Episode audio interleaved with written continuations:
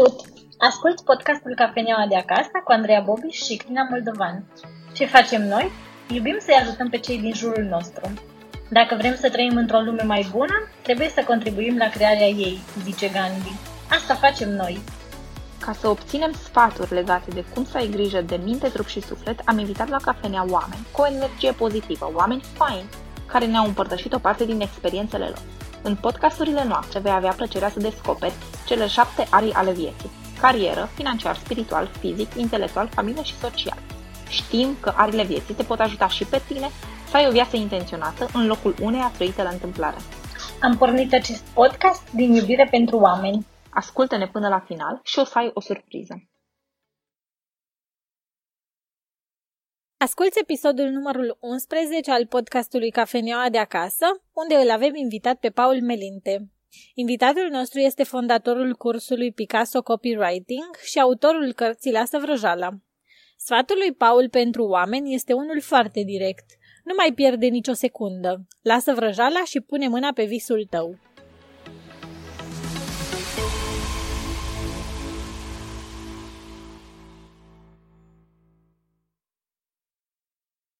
Salutare, salutare, salutare, salutare, dragilor! Bine ați venit și bine ați revenit la Cafeneaua de acasă. Eu și Crina suntem foarte fericite astăzi să stăm la o discuție cu Paul Melinte. Salut, Crina! Salut, Paul! Salutare, salutare! Paul, ce vreau să spun ție este că noi începem fiecare zi la cafenea cu cafeaua, paharul de apă, dar... Așa, așa, am văzut, am văzut halba de apă. Da, da. Dar și cu partea de recunoștință a zilei. Asta înseamnă că fiecare dintre noi spune motivele pentru care suntem recunoscători. Și astăzi, dacă vrei să începi tu, putem să te lăsăm pe tine. Un singur da. motiv sau... Cât te simți? Cât te simți? Băi, e cea mai mare recunoștință mea pe care o să, adică cel mai mare motiv de recunoștință pe care îl am și pe care îl simt zilnic, dincolo de faptul că sunt sănătos, că cei dragi sunt, apro- sunt sănătoși și așa mai departe, la mine e legat de uh, carieră. De faptul că simt în fiecare zi că am ajuns să trăiesc ceea ce am visat. Și acum, spre exemplu, sunt foarte bucuros deoarece mai avem puțin și începem cea de șasea serie. Nu știu dacă știți că pe lângă carte am și un curs de copywriting. Și luni începem seria 6 și să zicem că ăsta ar fi principalul meu motiv de recunoștință. Uite că am reușit să organizăm încă o serie din acest curs. Asta e super tare. Și felicitări! Mulțumesc, mulțumesc frumos. E, pentru mine e bucurie pentru că facem pionierat. Adică nu am făcut, mai sunt cursuri de copywriting, dar mi se pare că e o meserie care abia e la început și avem deja, fără să ținem cont de ediția asta, că nu știm câți oameni vor fi, dar în jumătate de an am, am instruit peste 600 de copywriteri, ceea ce înseamnă destul de mult. Wow asta de oameni care au învățat o meserie nouă. Wow! Super tare! Da, da. Crina? Uh, eu sunt recunoscătoare pentru că sunt aici cu voi, pentru că uh, pot să fiu aici chiar dacă sunt la muncă. Sunt recunoscătoare pentru că sunt sănătoasă, pentru că mă conjur de oameni faini, pentru că sunt sănătoasă, părinții mei sunt sănătoși, și sunt recunoscătoare pentru vremea de afară. Minunat! Eu sunt uh, recunoscătoare că m-am trezit, sunt în viață, sunt sănătoasă, îmi pot folosi mâinile, picioarele. Sunt recunoscătoare pentru provocările pe care le am. Sunt recunoscătoare pentru ziua extraordinară pe care, pe care am avut-o astăzi și sunt recunoscătoare pentru faptul că pot să stau la o poveste cu voi acum și sunt recunoscătoare că o să aflăm, sper eu, un pic mai multe informații despre ce înseamnă partea asta de copywriting, adică pe lista noastră de subiecte. Așa că, Paul, o să te rog frumos să ne spui câteva cuvinte despre tine. Cine ești și ce faci? Asta ca să știe și cei care sunt noi la cafenea astăzi cu cine povestim primul cuvânt care mă descriu întotdeauna sunt autodidact. Asta îmi place să spun despre mine. Mi se pare că mă definește cel mai bine. Adică sunt un om care învață în fiecare zi și care probabil că o să continue să facă asta într-o formă sau alta toată viața. E unul din, din lucrurile care mă motivează, adică dincolo de ce își dorește fiecare sau ce își doresc mulți oameni, da? motivele clasice. Băi, vreau să am libertate financiară, să îmi permit diverse lucruri, să mă plimb, să fac X, Y, Z. Pe mine mă motivează foarte tare să învăț diverse lucruri. Așadar, în ultima perioadă am învățat foarte mult, sau în ultimii ani, ca să spun așa, despre marketing, copywriting, antreprenoriat și în special antreprenoriat digital. Și cum aș descrie acum profesional? Aici că sunt antreprenor, sunt cofondatorul ticabu.ro, uh, o umbrela, să zicem, pentru mai multe proiecte pe care noi le facem din zona educației. Avem cărți, avem cursuri, avem jucării, avem uh, board game-uri, uh, precum Inside Hero, EQ Game, lucruri de genul ăsta. Sunt și autor, dacă, să, dacă pot spune așa, pentru că am scris o carte uh, și urmează să mai scriu și altele. Sunt fondator la Picasso Copywriting, acest curs de copywriting de șase săptămâni, care a ajuns deja la ediția numărul 6. Cam astea sunt. Sunt un om curios, îndrăgostit de dezvoltare personală, de tot ce înseamnă antreprenoriat, economie comportamentală, da, știi în principiu. De multe ori învăț doar pentru că îmi place, sunt curios, vreau să știu, vreau să știu cum funcționează lumea, vreau să știu ce, cum gândesc oamenii, cum acționează, cum pot fi schimbate comportamentele, atât individuale cât și cele de masă, societatea. Și cam, cam asta aș zice, în mare că sunt eu. Sunt un copil crescut, crescut la țară, cu o școală de pădurare, ca să zic așa, nu am făcut o facultate, nu am avut, adică tot ce am învățat, am, am învățat pe cont propriu, am, uh, nu știu, am trecut printr-o grămadă de joburi nu foarte bine plătite sau din care să poți învăța foarte multe lucruri. Sunt un om care și-a ales destinul și a făcut astfel încât să devină realitate. Prin uh, voiam, să, voiam să întreb cum ai, cum ai început să faci toate aceste lucruri și ce te-a determinat să începi să te îndrăgostești de dezvoltarea personală, să vrei să scrii o carte? Sigur. E simplu. De mic copil, eu am fost foarte timid. Da? Eram un copil extraordinar de timid astfel încât citeam foarte mult. Adică refugiul meu, pentru fiind un copil timid, ne făcându-mi ușor prieteni, era în cărți. Și am citit de mic copil, am citit foarte multe lucruri. Dezvoltare personală sau cărți de dezvoltare personală nu prea erau. Dar la 14 ani eu sunt născut crescut la țară, la noi în sat nu exista bibliotecă, nici măcar farmacie nu aveam. În clasa 5 am mers la școală la oraș. Mergând la școală la oraș, la 14 ani am avut voie să-mi fac abonament la Biblioteca Județeană și acolo am început să citesc diverse lucruri. Prima oară am dat, uh, eram pasionat de lucruri de astea ezoterice sau citeam, erau tot felul de prostioare, revista Dracula sau mai știu ce lucruri de genul ăsta citeam eu atunci, copil fiind. Um, credeam sau așteptam extraterestri, nu știu ce fantezie are fiecare copil. Da? Um, citind și căutând diverse răspunsuri, la început am dat peste uh, Carl Jung și uh, alții, da? nu înțelegeam evident nimic din psihologie, că na, eram un copil, dar printre aceste cărți, la un dat am dat peste cărțile clasice. Era acolo Carnegie, era Napoleon Hill, Ehm, cred că două, trei cărți de genul ăsta, ehm, cum să-ți faci prieten și să devii influent, gândește și vei deveni bogat, parcă astea erau titlurile clasice. Și au fost primele cărți pe care le-am citit. Citind acele cărți, evident că am crezut că voi să vezi că termin școala și voi deveni milionar. Da? În această perioadă aveam diverse fantezii, că voi deveni scriitor, că voi deveni inventator, ca orice copil, cum era, cum era chestia acum, ce visai că o să te faci când o să fii mare? Visam să mă fac ba scriitor, ba inventator, ba astronaut, ba uh, antreprenor, ba aventurier, pentru că și am citit toate cărțile pe care le-am găsit de la Karl May. El are vreo, nu știu, 70-80 de romane, cred că eu am citit 40-50 care erau la Biblioteca Județeană și acolo era un personaj alter ego-ul scriitorului Cara Nemsi, care era un aventurier de ăsta și scriitor în același timp, care călătorea cu lume, avea diverse aventuri și, și le descria, le scria în cărți. Și aveam diverse fantezii de genul ăsta. Uh, unele dintre ele au rămas cu mine toată viața. Spre exemplu, dorința de a scrie o carte sau de a scrie cărți. Și la un moment dat am făcut și treaba asta, sau uh, dorința de a deveni antreprenor. Ideea este că după ce am terminat liceu, eu, eu visam lucrurile astea, probabil cum au visat foarte mulți oameni care au ajuns să citească aceste cărți sau aceste prime cărți motivaționale și am crezut că o să termin școala și, nu știu, lucrurile o să stea pe roze și că o să devin foarte rapid, o să devin antreprenor. Numai că viața n-a fost așa. Mama nu lucra, era casnică de mulți ani, tata tocmai a intrat în șomaj, eu uh, n-am făcut meditații, nici eu am făcut liceu de uh, silvicultură, ecologie și protecția mediului. N-am făcut meditații, dar am luat a doua medie din școală la limba română. Deci îmi plăcea foarte, pentru că citeam foarte mult, mi-a venit cumva ușor, deși n-am citit niciun autor român, am citit doar rezumatele.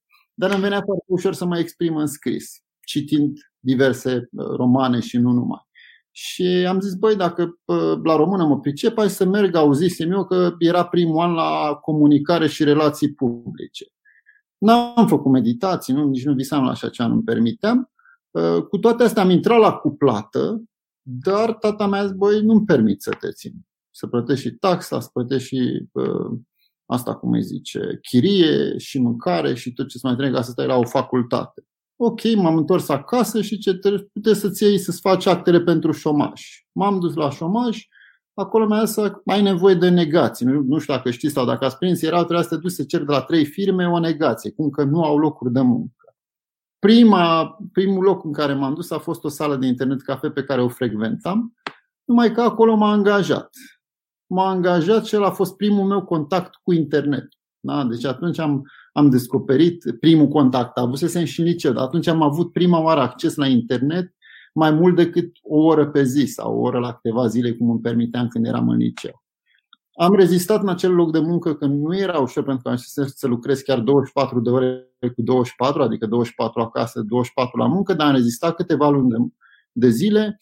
După aia am ajuns, am lucrat zilier, am lucrat barman, am lucrat pe un bac, am lucrat în, pe, în, cum zice, pe un stivuitor într-o fabrică de mezeruri.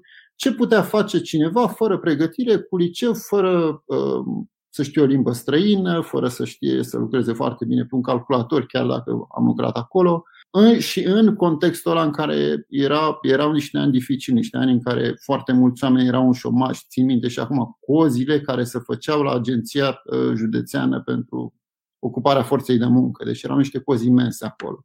În ce perioadă? Hai să facem o socoteală. Dacă sunt născut în 85 și am, trecut, am terminat școala la 18 ani, 2003, ceva de genul. Da. Cred că în 2003.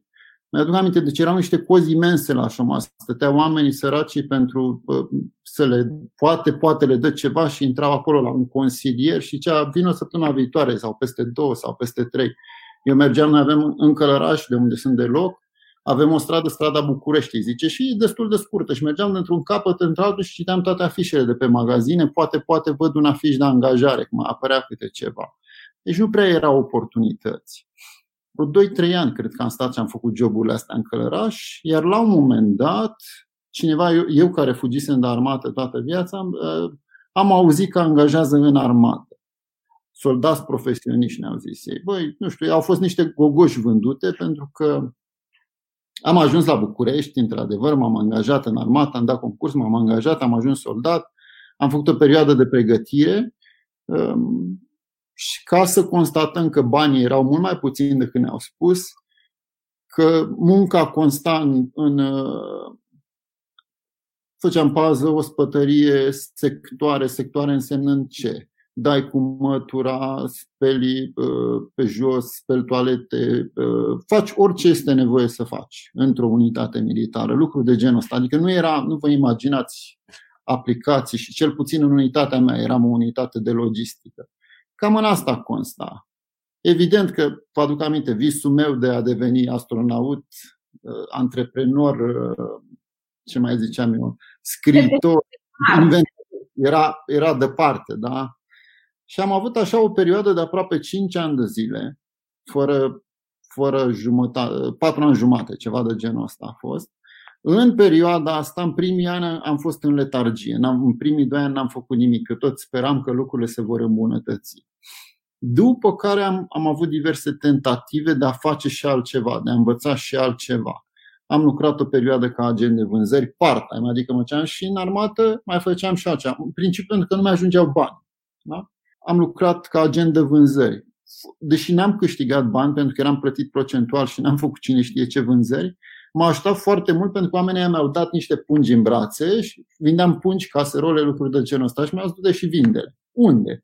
Oriunde, oricine are nevoie de pungi. Și intram în piețe, în magazine și ziceam, bună ziua, bună ziua, aveți nevoie de pungi, lucruri de genul ăsta. Discutam cu femei de la, care făceau piața, cu am avut foarte mult contact cu foarte mulți oameni da? și am trecut cumva, am început neapărat să vând, am, am început să ies un pic așa din carapace, da? să depășesc timiditatea. Și a fost o experiență bună.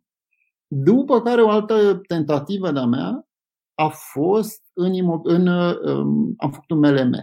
Am încercat să fac un MLM, vreo două, trei luni. La fel și aia a fost o experiență bună, pe de o parte pentru că mi-am depășit teama de a vorbi cu oameni, de a face vânzări, de a face lucruri de genul ăsta. Pe de altă parte, pentru că eu în, ulti, în uh, primii 2-3 ani de armată mă duceam la muncă, mă întorceam acasă, ce credeți că făceam? Cola, două pachete de țigări pe zi, Click Can și libertatea, cam așa arăta viața mea. Nu mai dezvoltare personală, trucurile alea la care visam, nu mai se dusese toate. Eram pur și simplu într-o stare de asta, nu știu, uh, destul de proastă. În momentul în care am intrat în acel MLM, nu știu dacă ați făcut parte sau dacă faceți parte, dar toate au un program de educație. Am, am reînceput să citesc cărți. Și într-un final, povestea asta e destul de lungă, într-un final am ajuns uh, în momentul în care Boc a tăiat salariile, dacă vă ați aminte criza aia mare din 2007, când ne-a tăiat salariile și am văzut că pur și simplu e, stăteam foarte, foarte rău cu banii, am zis, băi, trebuie să fac ceva. Și m-am angajat agent imobiliar, tot așa part-time. Am avut o perioadă de câteva luni de zile în care munceam, munceam în ambele locuri și dormeam gen 4-5 ore pe noapte.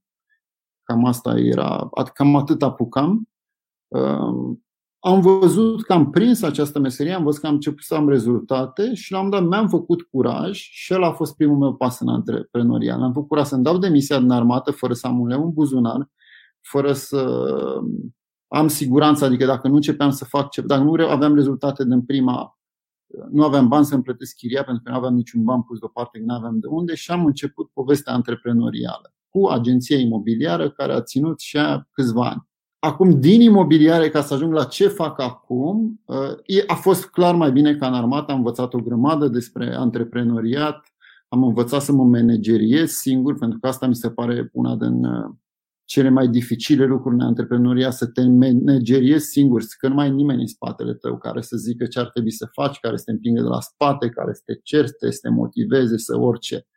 Tu ești singur. Da? Și ai, lucrurile astea le-am învățat în perioada asta numai că prețurile în piața imobiliară tot mergeau în jos. Și atunci am zis, băi, trebuie să învăț ceva ca, din care să, să, nu doar să pot trăi, dar să pot face o carieră, ceva care să fie tot timpul în sus, să nu fie în valuri. Pentru că am învățat că piața imobiliară e ciclică și trebuie să pot crește exponențial. Și așa am ajuns la marketingul digital, am închis agenția am avut o perioadă de un an de zile groasnică în care uh, n-am avut un leu în buzunar, am avut, m-a trebuit să ne reîntoarcem la Călăraș. Am avut luni în care am trăit cu 50 de lei pe lună. Mâncam ce ne dădea tata da? și nu făceam un leu. Dar după un an de zile am început să, aibă, să, să apară rezultate. Am început să ofer consultanță, am uh, din oamenii care am început să lucrez atunci, unul dintre ei, Florin, mi-a devenit partener și am, am construit ICABU împreună. Am început să construim produse și așa, pornind de la toată povestea asta, care, după cum vedeți, mulți ani de zile a fost destul de, nu știu, n-am, n-am, n-am prea am avut perioade bune. Nu am avut, de fapt, perioade bune. Acum vinde, nu știu, de peste un milion de euro pe an, avem peste 100.000 de clienți pe toate produsele și tot ce vindem noi acolo. Avem impact avem, practic, viața arată în sfârșit așa cum visam la 15-16 ani când am cerut, l-am citit pe Napoleon Hill și pe Carnegie. Da? Dar a fost un traseu foarte lung, un traseu foarte greu. De ce? Pentru că nu aveam skill-uri, n-am avut mentori, n-am avut relații, n-am știut ce să fac, am avut perioade în care am, am pierdut contactul cu lumea asta, adică n-am citit, n-am mai făcut nimic.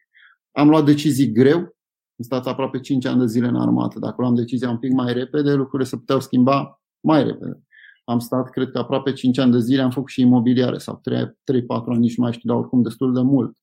Dacă luam decizia mai repede de a face uh, altceva, de a învăța altceva, lucrurile s-ar fi mișcat un pic mai repede. Deci cam asta, astea sunt, să zicem, principalele mele lecții, că deciziile ar trebui să vină rapid, că ai, în viață ai nevoie de skill-uri, deoarece dacă nu ai pe ce să te bazezi, dacă nu știi lucruri cu adevărat valoroase, lucruri în care să poți face bani, e foarte, foarte greu. Și, într-adevăr, am și celelalte lecții, cum că cine perseverează și muncește și mai cade, mai se ridică, poate ajunge într-un final să facă lucrurile la care visează. Am visat să scriu o carte, am scris o carte, am visat să devin antreprenor. Am devenit antreprenor, nu știu dacă mă voi face astronaut, cosmonaut, habar n-am, dar visez că într-o zi să fac, să fiu partener cu Elon Musk, nu știu cum sau în ce fel, dar uh, am învățat că visurile pot deveni realitate. Într-adevăr, nu atât de repede precum credem noi, sau pentru mine nu a fost atât de rapid, dar uh, știu rețeta acum. Asumare, decizii luate rapid uh, și mai multă conștientizare. Ok. Da. Asta e povestea mea, în mare. Ok. Uh, referitor la carte, eu vreau să te întreb cum, cum ai ales numele? Mi se pare foarte tare numele cărții și îți spun sincer că motivul pentru care în prima fază am ales cartea e pentru, pentru titlu și pentru copertă. Din fix același motiv, oamenii, sau în prim motiv titlu, unii oameni au refuzat să o cumpere și mi-am asumat uh, treaba asta.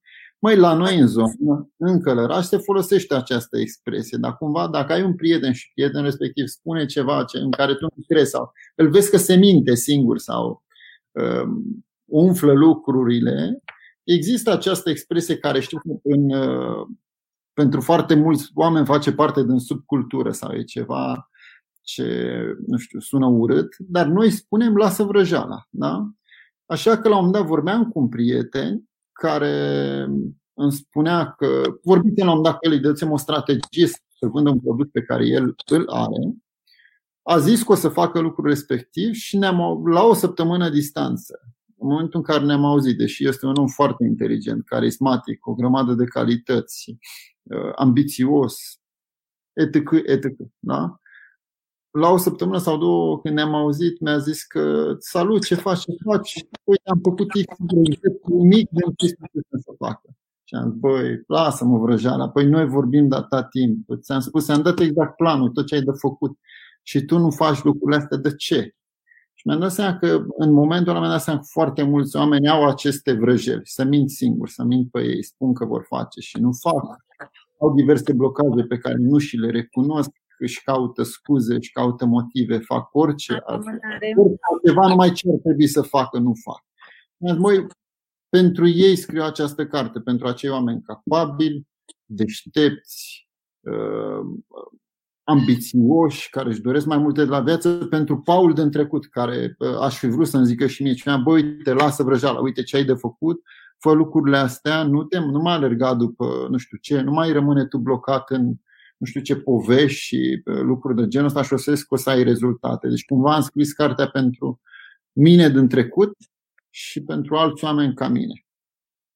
Asta este. Și eu, e de fapt un îndemn pe care mi-l adresez singur. Să nu credeți că n-am momente în care nu-mi spun acum lasă vrăjeala sau chiar zile trecute am avut, am avut așa o situație în care pur și simplu am devenit foarte frustrat pentru că mi se părea că fac foarte multe lucruri mărunte și nu mă mai țin de ce ar trebui eu să mă țin ca și lucrurile alea care îmi plac cu adevărat, care mi-au adus rezultate și așa mai departe. S-a părut că m-am uh, împrăștiat într-o mie de mărunțișuri.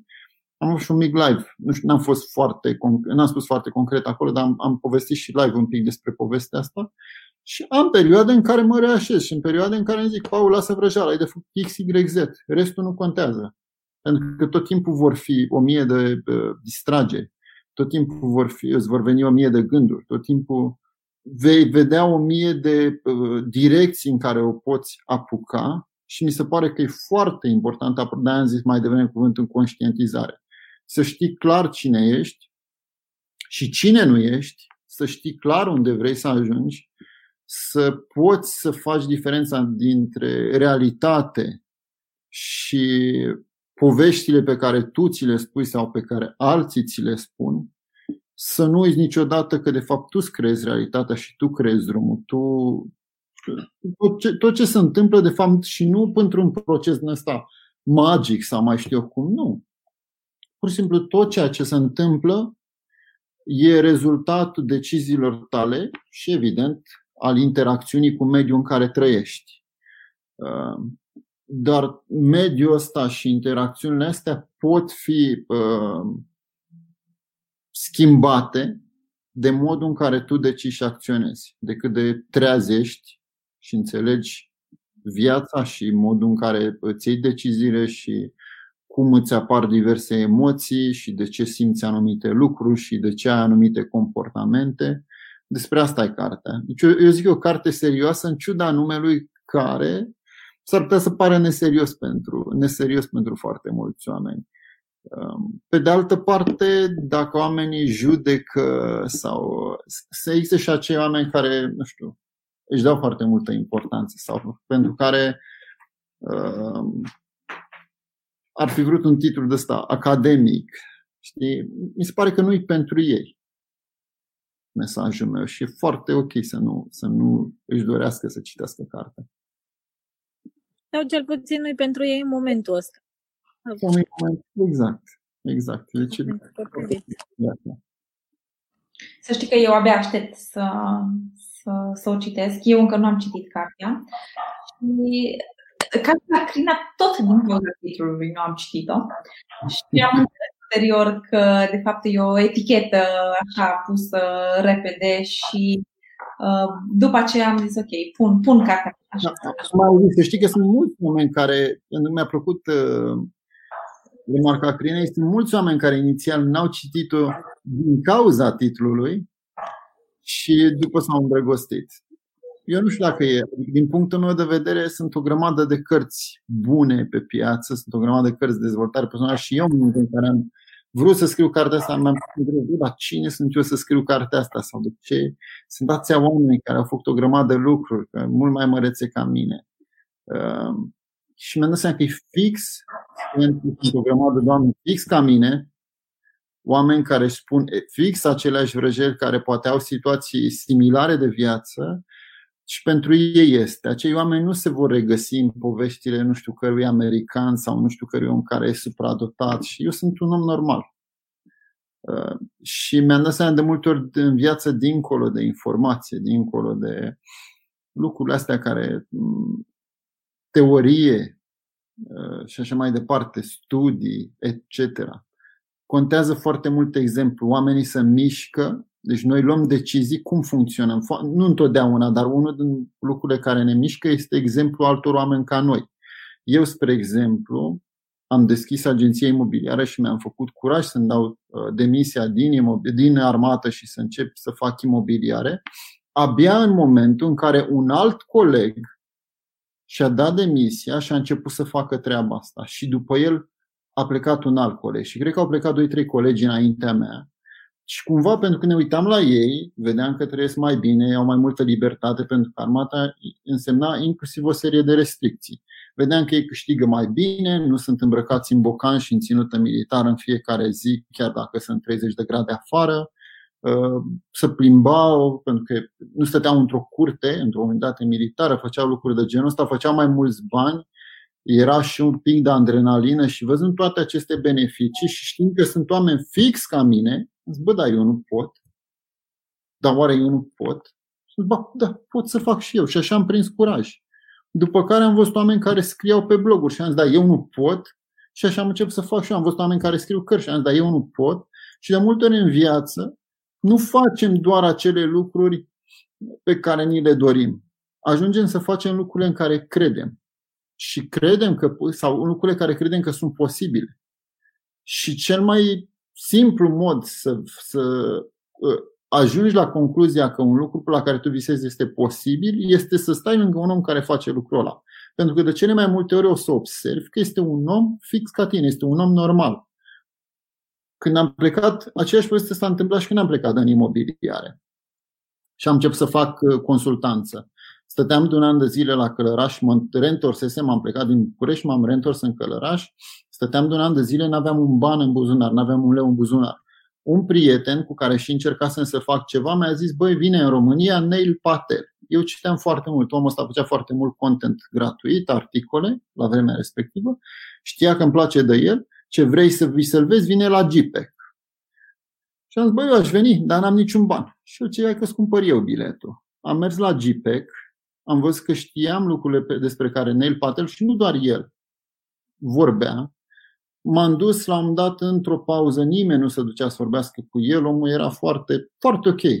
M-am dus, am vorbit, am văzut că este un om normal, uh, am trecut peste, nu știu, teama aia de, băi, cine sunt eu să mă să vorbesc cu speakerul? Iar la sfârșitul evenimentului, când s-a organizat, s-a, au dat organizatorii o bere, pentru toți participanții, l-am văzut și i-am făcut să vină la noi. Și a venit, a stat, a stat la masă la, cu noi, a mai povestit și am văzut cum gândește și am început să cred în clipa respectivă că da, și eu pot să fac lucrul ăsta, și eu pot să fac consultanță. Și am zis, băi, ok, Neil Patel a primit 50.000 de euro ca să vină să vorbească două ore în România. Plus avion, cazare și așa mai departe. Ok, poate nu să ajung fix ca el dar măcar să fac și eu ceva. Și a doua zi aveam un blog, ajunsesem undeva a 20, 30, 50 de mii, nu știu câți erau atunci de cititor lunar, dar nu aveam curaj să vând nimic. Vindeam doar cărți prin afiliere, nu aveam curaj să vând un produs al meu. Fix a doua zi, după ce, am, după ce m-am întâlnit cu Neil Patel, am scris un mail și am zis că ofer o, o oră de consultanță gratuită în marketing pentru 5 cititori majoritatea, nu mai știu, că trei sau patru au fost ceva de genul ăsta de la primul mail, au devenit și clienți plătitori, iar cu unul dintre ei, cu Florin, am ajuns să fac ticabu. Dar fix a doua zi după ce m-am întâlnit cu Nei Patel, dacă eu nu vedeam exemplu acelui om și nu vedeam că, să, că e posibil, că e, și eu pot să fac lucrul ăsta, nu făceam. Și la fel m-am gândit și cu cartea poate cineva o să citească, o să vadă povestea mea, o să vadă că sunt un om normal și o să zică, băi, dacă omul ăsta poate, înseamnă că pot și eu să fac ce a făcut el sau chiar mai mult. Și ăsta a fost motivul pentru care am scris Spuneai că așa mai ai și alte cărți pe listă. Din ce zonă? Am, Când? Am și alte cărți. Cartea asta a fost, asta, a fost, asta am vrut să fie un imbold. Începusem înainte de pandemie, am început să scriu la o carte despre antreprenoriat social. Uh, numai că în timpul pandemiei, cartea respectivă foarte fain, subiectul e foarte bun, numai că în timpul pandemiei, în momentul în care am văzut ce se întâmplă, a trebuit să iau niște decizii și am luat decizia de a mă, înainte de a scrie următoarea carte, de a mă ține de programe online, de a face fix acele lucruri care știu că vor aduce rezultate rapide pentru oamenii care aveau nevoie atunci, adică pentru antreprenori. Asta înseamnă pentru mine, spre exemplu, copywriting. De ce? La noi în curs, un om care intră și copywriting înseamnă, de fapt, arta de a scrie cuvinte care vând.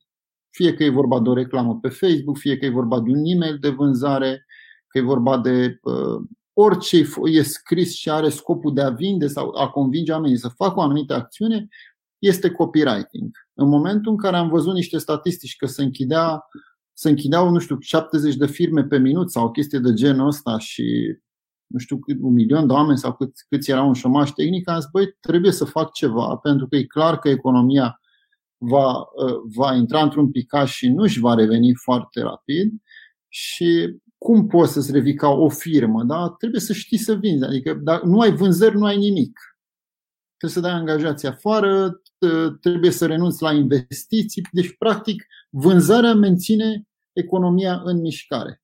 Și am zis, ok, o să mă concentrez pe Picasso și spuneam de ce, și nu pe carte, de ce? Pentru că în Picasso oamenii practic învață să scrie din prima zi. Adică noi la prima lecție, oamenii, azi a început cursul, lunea începe de obicei, azi a început cursul, până seara noi de obicei avem cel puțin 10 reclame deja scrise pe, pe site am gândit de așa natură astfel încât oamenii să prindă încredere că pot scrie, chiar dacă lor le lipsesc foarte multe piese din pază. Chiar dacă mai au o grămadă de lucruri de învățat, tot cursul este gândit să-ți dea mici victorii care să te facă să mergi înainte și să reușești din prima zi să scrii o reclamă care vinde. De ce? M-am gândit că poate ai nevoie, poate nu poți aștepta șase săptămâni. Poate tu ai nevoie să vinzi mâine. Poate tu ai de plătit salariile la sfârșitul săptămânii sau ai de plătit chiria unde lucrezi sau lucruri de genul ăsta. Și atunci e gândit fix să poți vinde și să poți face treabă cât mai repede și cu timpul să devii din ce în ce mai bun până la sfârșitul celor șase săptămâni.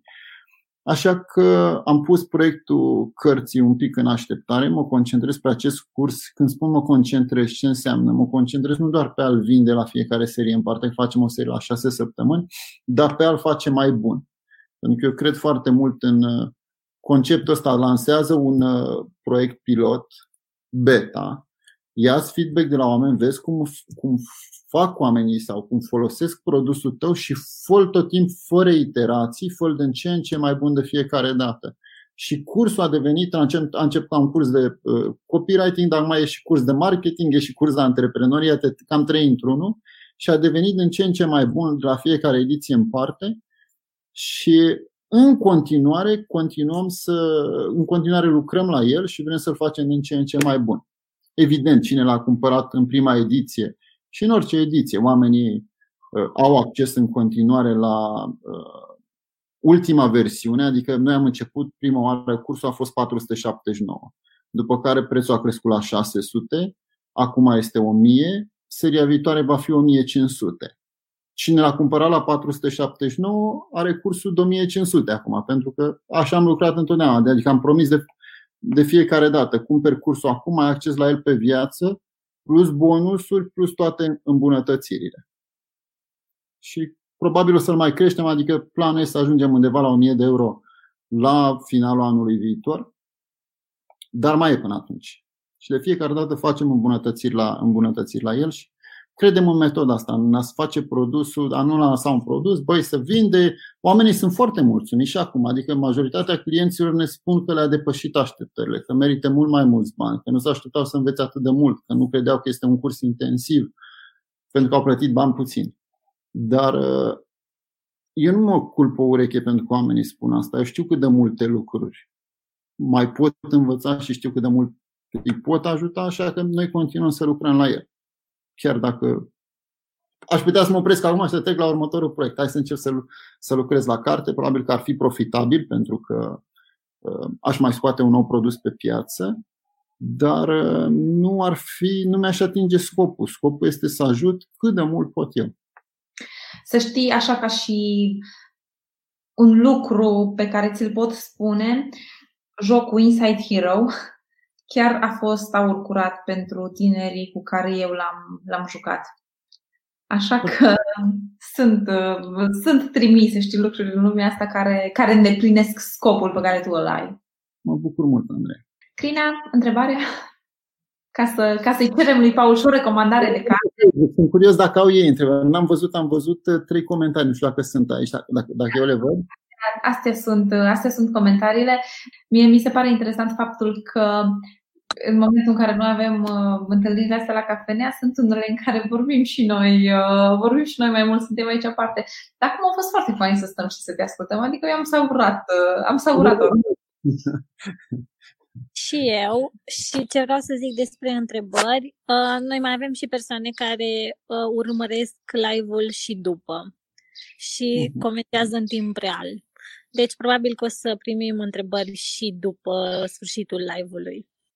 Bine, transmite și vedem cum pot face să răspund la ele. Și uh, întrebarea mea este, dacă ai avea, Paul, o baghetă magică în acest moment, ce ai vrea să faci cu ea? Mm. Asta conving toți oamenii de importanța educației.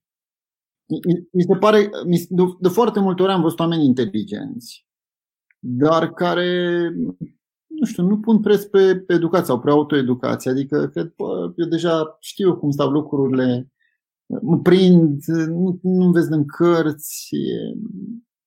Mi se pare așa o atitudine un pic arogantă. Eu tot timpul am zis, băi, sunt o grămadă de lucruri pe care eu nu le știu și când un om scrie o carte, poate își pune acolo, nu, poate nu chiar întreaga experiență de viață, dar s-ar putea să-și pune lecții pe care le-a învățat în ani sau în zeci de ani.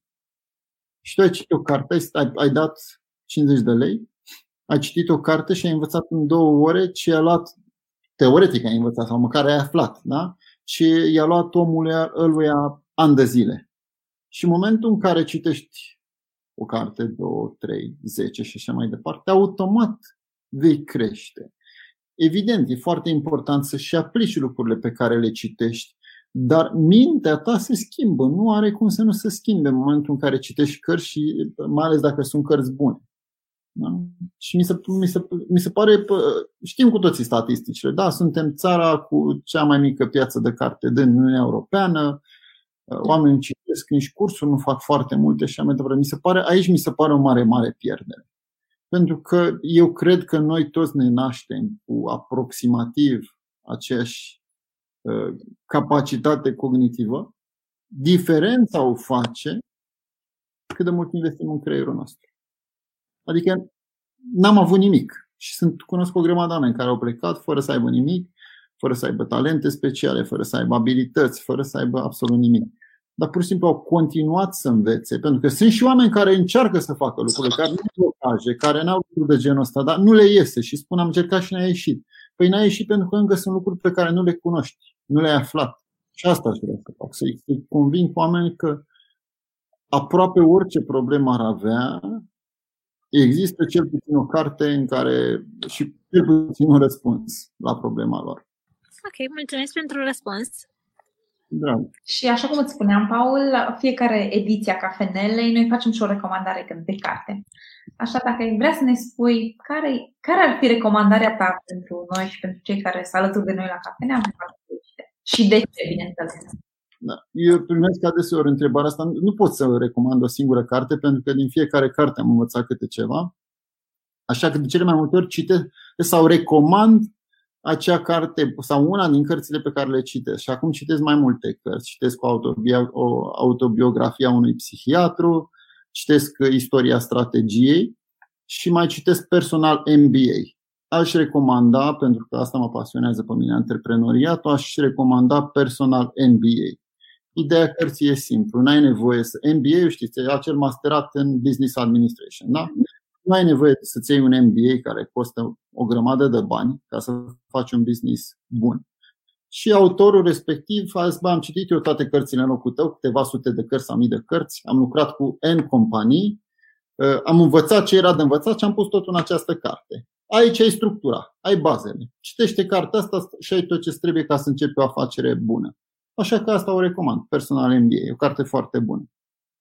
Mhm. Super. Văd un comentariu și eu. Da, uite, îl, îl pun și aici pe ecran.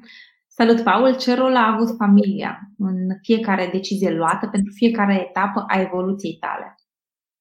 Măi, tata mi-a zis să merg la liceu de agricultură. Eu am vrut un liceu, visam să devin, apropo, eu visam să devin antreprenor. Da?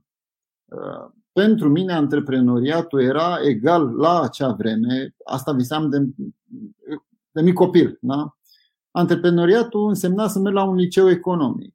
Numai că liceu economic, nu știu cum sunt gândite lucrurile astea, însemna matematică. Eu nu zic că n-ai nevoie de matematică în antreprenoriat, dar mi se pare că sunt mult mai importante elemente precum psihologia. Am folosit-o de mult mai multe ori, și psihologia mea, și psihologia oamenilor care comunic, da? Lucruri de genul ăsta.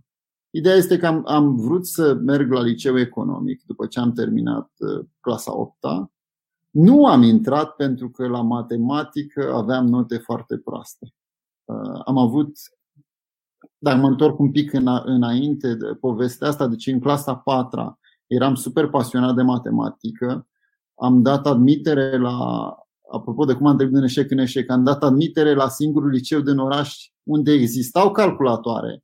Pentru acele calculatoare am vrut să ajung acolo am picat primul sub listă, parcă și că e povestea vieții mele asta, știi? Am picat primul sub listă, la fel, sau am aflat după că se făceau meditații, știți cum e, nu vorbim acum, să nu facem acuze, da? Am picat primul sub listă, uh, în parte și din cauza faptului că s-au dat teste grilă și, sau, sau din cauza faptului, s-au dat teste grilă și eu la ce n-am știut n-am, n-am punctat nimic, adică n-am scris deloc acolo pentru că mi-era sau da, unde nu eram sigur, mi-era frică să nu fiu depunctat. N-am știut cum funcționează povestea asta. N-am ajuns la acel liceu care avea calculatoare, lucruri pe care mi-l doream foarte mult, deși nu văzusem niciodată în viața mea un calculator. Am ajuns la, la acea școală, da? Am ajuns la o școală unde uh, am fost repartizat venind de la țară la G, Deci știți cum se puneau clasele, de la A la ultima literă. După noi mai erau, deci cum era? Era până la H. Da? Eu am fost la Geu. Mi s-a luat de matematică după, după ce o vară întreagă am învățat pentru matematică și n-am reușit să intru la uh, acea școală unde existau calculatoare. N-am mai învățat de între a 5 până între a 8 n-am mai învățat deloc la matematică. Nu, pur și simplu nu mai puteam să mai învăț la matematică.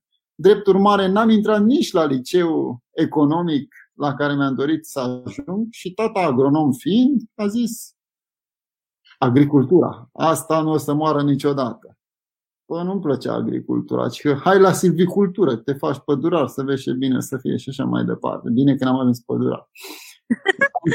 Am încercat să devin și pădurar, recunosc că am, am încercat să fac tot ce se putea ca să ajung pădurar și n-am, n-am reușit nici măcar pădurar să ajung. Dar tata a zis, el, el făcuse liceu agricol, cunoștea profesorii, hai la silvicultură.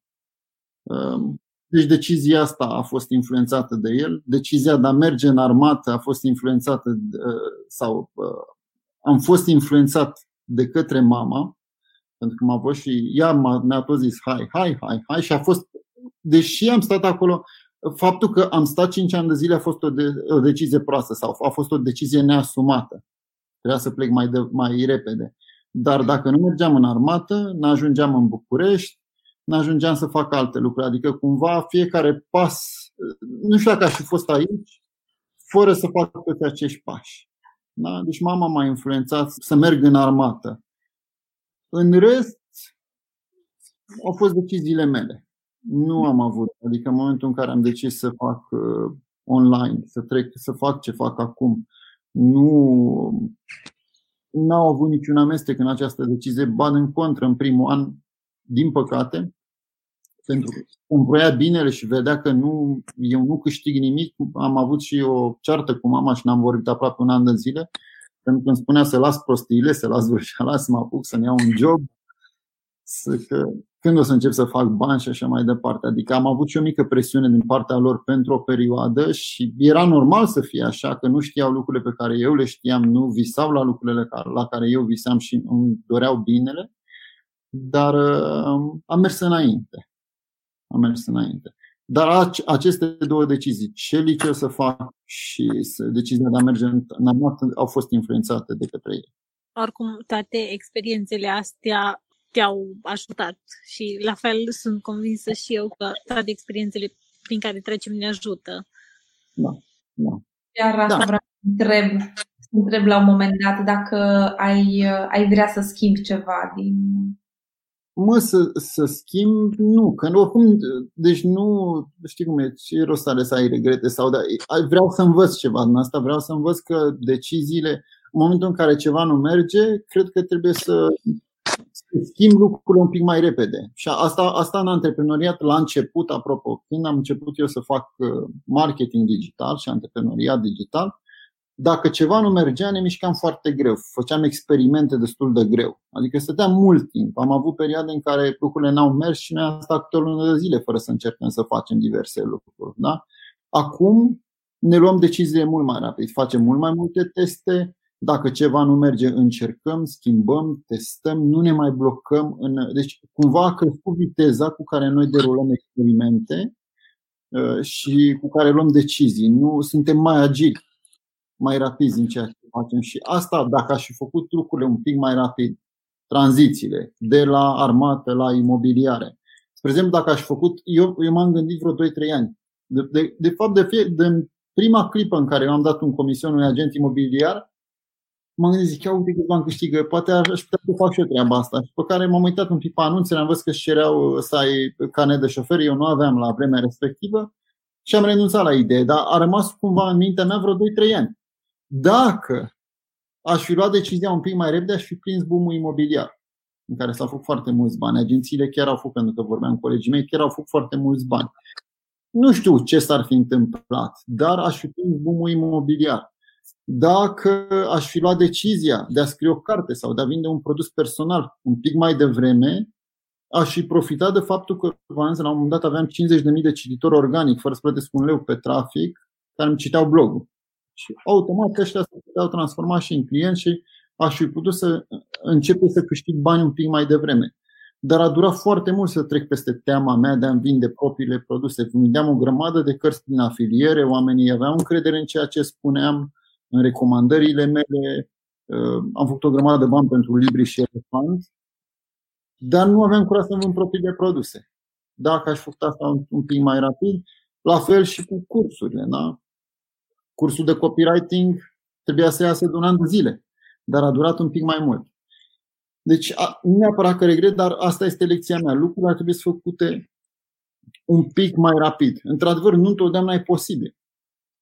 Dar atunci când e posibil și atunci când e doar o vrăjeală, un blocaj, trebuie să scapi de ele și să le faci. Lasă vrăjeala și fă ce știi că... Da. Super. Da, eu acum am dat seama câte vrăjeli îmi spun. Știi ce? și, și sunt foarte bune scuzele că sunt creativi. Oh, da. Suntem foarte creativi. Și devenim profesioniști cu cât cu câte vrăjești mai mulți ani, cu atât devii profesionist. În, sunt oameni care să. Deci am foarte mulți oameni am văzut că reacționează sau reacționau la diverse texte pe care le scriam cu foarte multă ură, foarte supărați. Adică, bă, lasă tu vrăjeala, nu e adevărat, nu se poate, e greu, statul, tralala. Deci oamenii au foarte, foarte supărați când le, păi. când spuneai lucrurile astea. E mai ușor să dai vina pe cineva decât să, să, să accepti că, ok, da, pot ei să influențeze, dar poți și tu să faci ceva, un pas spre ceva mai bun. Uh-huh. E mai ușor să dai vina pe alții. Evident, evident. Și asta fac foarte mulți. Da. Asta fac foarte mult. Numai că trebuie să alegi. Ok, ce vreau? Vreau să găsesc. Ideea este că trebuie să știi. Dacă, dacă cauți scuze, am scris și în carte treaba asta. Cauți scuze, găsești scuze. Cauți soluții, găsești soluții. E simplu. Super. Paul, noi îți mulțumim din suflet că ai acceptat invitația noastră și ai venit la, la o poveste la cafeneaua de acasă, îmbrățișări așa de la distanță. Mulțumesc mult eu. Mult, mult spor să ai și s-ar putea să ne, să ne mai întâlnim și la cursuri. Mulțumim că ne-ai ascultat! În semn de mulțumire, noi îți dăm o cafea la cafeneaua de acasă din Turda. Poți oricând să inviți un prieten să facă la fel. Scrie-ne într-un comentariu care e ideea care te-a încântat. Andrei and Crina, over and out.